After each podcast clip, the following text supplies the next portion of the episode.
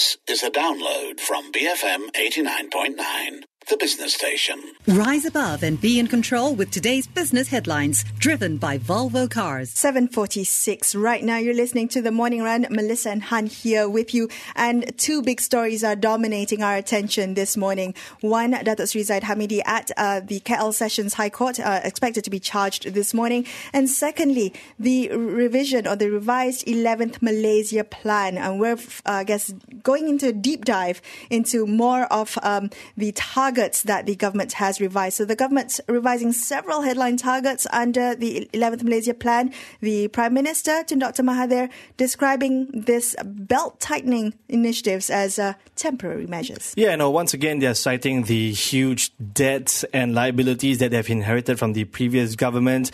Uh, you know, he, he seems to say that, look, market reaction, uh, that may be secondary. Uh, I think fundamentally they want to try and improve Malaysia's performance uh, in terms of the uh, economy, also in terms of political and social reforms. Right. Well, let's get down into the nitty-gritty then. Let's take a look at some of the revised targets. So how we've performed so far versus uh, where we're expect what we're expecting to do now. So initially, when it was announced, uh, the real G D P growth in two thousand seventeen uh, was five point one percent, right? And mm. we had expected it to hit between five to six percent by twenty twenty. We're revising that target now to between four point five to five point five percent yeah, by twenty twenty. So the messaging that we're getting from the government now is that, you know, through twenty twenty, we got to tolerate slower economic growth. Now, to be fair, this is in line with the broader global slowdown that we're seeing. We have seen the I M F revise the global growth projection downwards for the first time in two years, I believe. You know, and likewise, uh, filtering it down to the Malaysian story,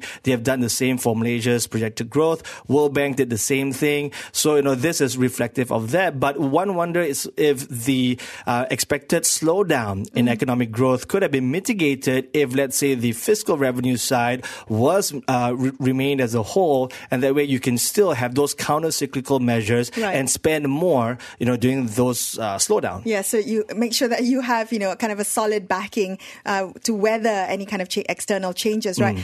I also thought what was particularly interesting was the revised target of the fiscal G D P, uh, fiscal deficit to G D P. Yep. So now uh, the fiscal deficit target by twenty twenty is expected to be wider um, at three percent. So it started out at, in two thousand seventeen as a three percent target. The idea was to get to twenty twenty with a balanced budget. Or at least a near balanced near budget. zero point six percent. Yeah, you know, so that was the uh, target here. So it looks like, hey, at least we've got one goal in the bag because we already achieved this last year, right? So uh, look, uh, again, from a macroeconomic perspective, I can understand uh, the, the rationale for this three percent fiscal deficit by twenty twenty. But, you know, I would just wonder what could have been, mm-hmm. right? You know, once again, because the government may uh, have to, uh, you know, engage in this counter-cyclical measure. They got to try and spend. I think the Prime Minister has alluded to this before, and the Minister of Finance as well, because if they do not spend, then the B forty are the ones who get hurt. So they have to spend somewhat, but at the risk of blowing, well, not blowing out, but widening their fiscal deficit right. back to three percent, which is where we were last year. Yeah. So uh, Julia Goh from U O B, uh, U O B Global Economics and Market Research, she says that, you know, the the three percent uh, fiscal deficit target was really to account for for overstated revenues in the previous years, given uh, the sizable tax refunds that uh, have been revealed, right? And mm. also we have Sunway University's uh, Professor of Economics, Doctor Yakim Ling. He's saying, look, these revised targets, well, they're a lot more realistic given the, the current um, fiscal picture.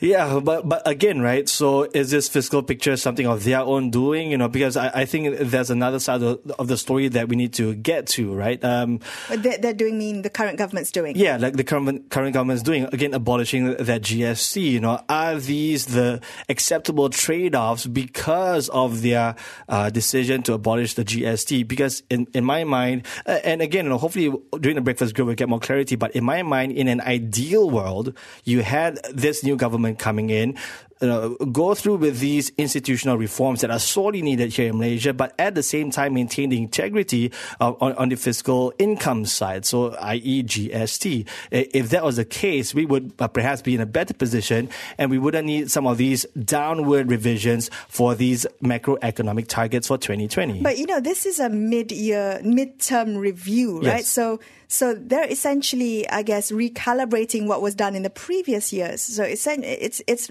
essentially the doing of the previous administration as well. Um Uh, and then and then revising the targets to, to become more realistic based on where we are currently halfway yeah, through. Yeah, what, what they're revising these targets based on the realities of the present government. So, and that includes this. Which has been in power for like five months. Right, yeah. You know, but uh, again, so if you look at, it's not just the fiscal deficit. You look at the slower growth that's expected. Um, downward revision for the monthly median wage. Initially, the target was two thousand five hundred ringgit.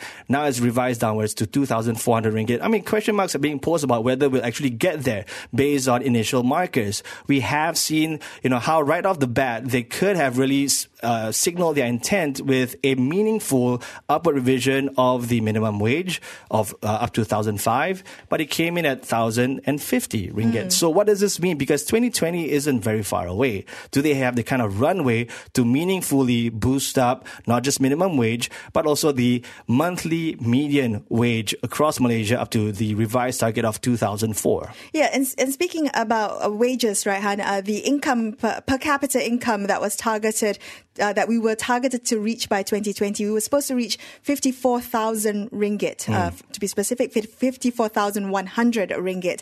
But now I think that's been revised lower. So um, the I guess the target for twenty twenty now for per in, uh, per capita income is forty-seven thousand seven hundred twenty ringgit. Yeah, and to be fair, there has been some slippage on that part as well because you know the the global benchmark is measured in U S dollar terms, yeah. And with the weaker ringgit that we've seen in recent Recent years there, you know, so there has been slippage there as well. Likewise, uh, well, uh, along those same lines, the World Bank has then said, you know what, uh, we might only hit that high income nation status by twenty twenty-four, so perhaps needing a bit more time. So, you know, there are several downward revisions there, not just in terms of the uh, target wages, fiscal deficit, G D P growth, development expenditure as well. Yeah, so this is uh, interesting. I, I'd like to kind of focus a little bit on this. So looking at um, the government's expenditure, so the country will see a contraction of zero point six percent in terms of real public investment uh, between twenty, twenty sixteen to twenty twenty. This is compared with the initial target of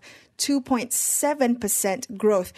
And looking at uh, public consumption growing moderately by zero point three percent uh, for the last year, the year remaining in the eleventh Malaysia Plan period. The, the question is whether, you know, we can or the government can um, optimize its public expenditure without jeopardizing or affecting the quality of public service delivery. I've just got on my um, a table here that shows some of the high impact projects that the government says it is committed to seeing through. Of course, here within the K L, um, the Klang Valley region, we have the Souk Highway, the mm. Dash Highway, Max two, uh, Digital Free Trade Zone, uh, M R T two and M R- uh, L R T three we talked about yesterday as well. Right, so that's an infographic, there's a map there. If you guys are going to download the three hundred ninety-five page eleventh Malaysia Plan report. Then... Why not? Weekend reading. Yeah, yeah. Totally, yeah, if you want to do that. Nerd. I'm kidding, uh, Melissa. Uh, okay, so th- uh, if you're downloading that report, you go to, I think uh, it's nine dash eleven. That's the page marker, nine dash eleven. And you see this map of Malaysia and the different projects that are set to be rolled out. Did in... you just quote the page number to I me? Did. Who's the nerd now? Not me. Melissa Idris. Anyways, uh, so you do see the breakdown of all these projects that are out there, right? Now, look, I mean, Pakatan has been in power for, what, five months plus now, right? Um, you know, these appear to me, again, we're going to try and get some more clarity on the breakfast grill, but these appear to be, have, uh, have been rebadged for Pakatan. In other words, like these were projects that have actually been, um, you know, conceived and rolled out under the previous administration. But what we're looking for is perhaps new approaches or new ideas. Now, what what the government of the day has said is that perhaps there's a move away from the bias in terms of investing in physical infrastructure and perhaps in investing in the softer skills or the human capital side of things, or reducing the disparity, not just in personal income, but also in G D P growth between the states. And Han, as you, uh, you, as you mentioned, we're hoping to get more clarity on the Breakfast Grill, because today on the show, we have Zakia Jaafar, Deputy Director, uh, Je- Deputy Director General of the Economic Planning Unit, and she's from the Ministry of Economic Affairs. So this is really wonderful. We're actually, we have someone who worked on this report, and she's been with the E P U for uh, a while, so she's able to kind of give us some context, not just for the eleventh Malaysia Plan and the review of the eleventh Malaysia Plan, but how things were done in the previous administration as well. Yeah, she's been with them for uh, since nineteen ninety-one. What were you doing in nineteen ninety-one, Melissa? Don't answer that yeah, question. Yeah, I don't want we're not, to. Yeah, we're not going to reveal your age here. But yeah, you know, so she certainly has context there. We'll also kind of zoom out and, you know, talk about the relevance of these medium-term development plans among emerging economies. Because, for example, India actually ditched theirs. Their last uh, so-called medium-term development plan ended in twenty seventeen. They were done. You mean for the five, five-year yeah. plans? So, if I'm not mistaken, five-year plans are a remnant of the Soviet government. Correct, right? Yes. So this is from the time of the Soviet Union, and uh, I guess many countries have abandoned this arbitrary timeline of five-year plans. Given the changes in technology, things are changing so quickly now. What is five years? Right. You need a, an overall blueprint. I completely agree with that. Well, but what's a five-year plan? Okay, well, that's your economic bias. Or well, so perhaps the liberals, the economic liberals will say, no, no, let markets do their own thing. You don't need this central planning unit. Look at Singapore. You know, they never had these medium-term development plans, and look at where they are now. Balik-balik we compare to Singapore, kan? Teruk, ah. Yeah. Let's find another benchmark. Yeah. All right, we, that's uh, coming up on The Breakfast Grill. We have Zakia Jaafar. She's the Deputy Director of uh, Deputy Director General of the Macroeconomic uh, of Macroeconomic uh, Section of the E P U, and we're also going to be crossing over to Lawrence Todd, the Director of uh, Institute for Dem- Democracy and Economic Affairs, or the think tank Ideas. And as well as Azlan Awang, Senior Fellow at the uh, Majlis Tindakan Ekonomi Melayu, or M T E M. We're going to be getting all their, their um, I guess, comments about the revision of the eleventh Malaysia Plan on The Breakfast Grill. Coming up after the eight o'clock news with Keith Kam. B F M eighty-nine point nine. Keeping you on track for peak business performance with the new Volvo X C forty, the expression of innovation. Volvo, made by Sweden. Thank you for listening to this podcast. To find more great interviews, go to b f m dot m y or find us on iTunes. B F M eighty-nine point nine, the business station.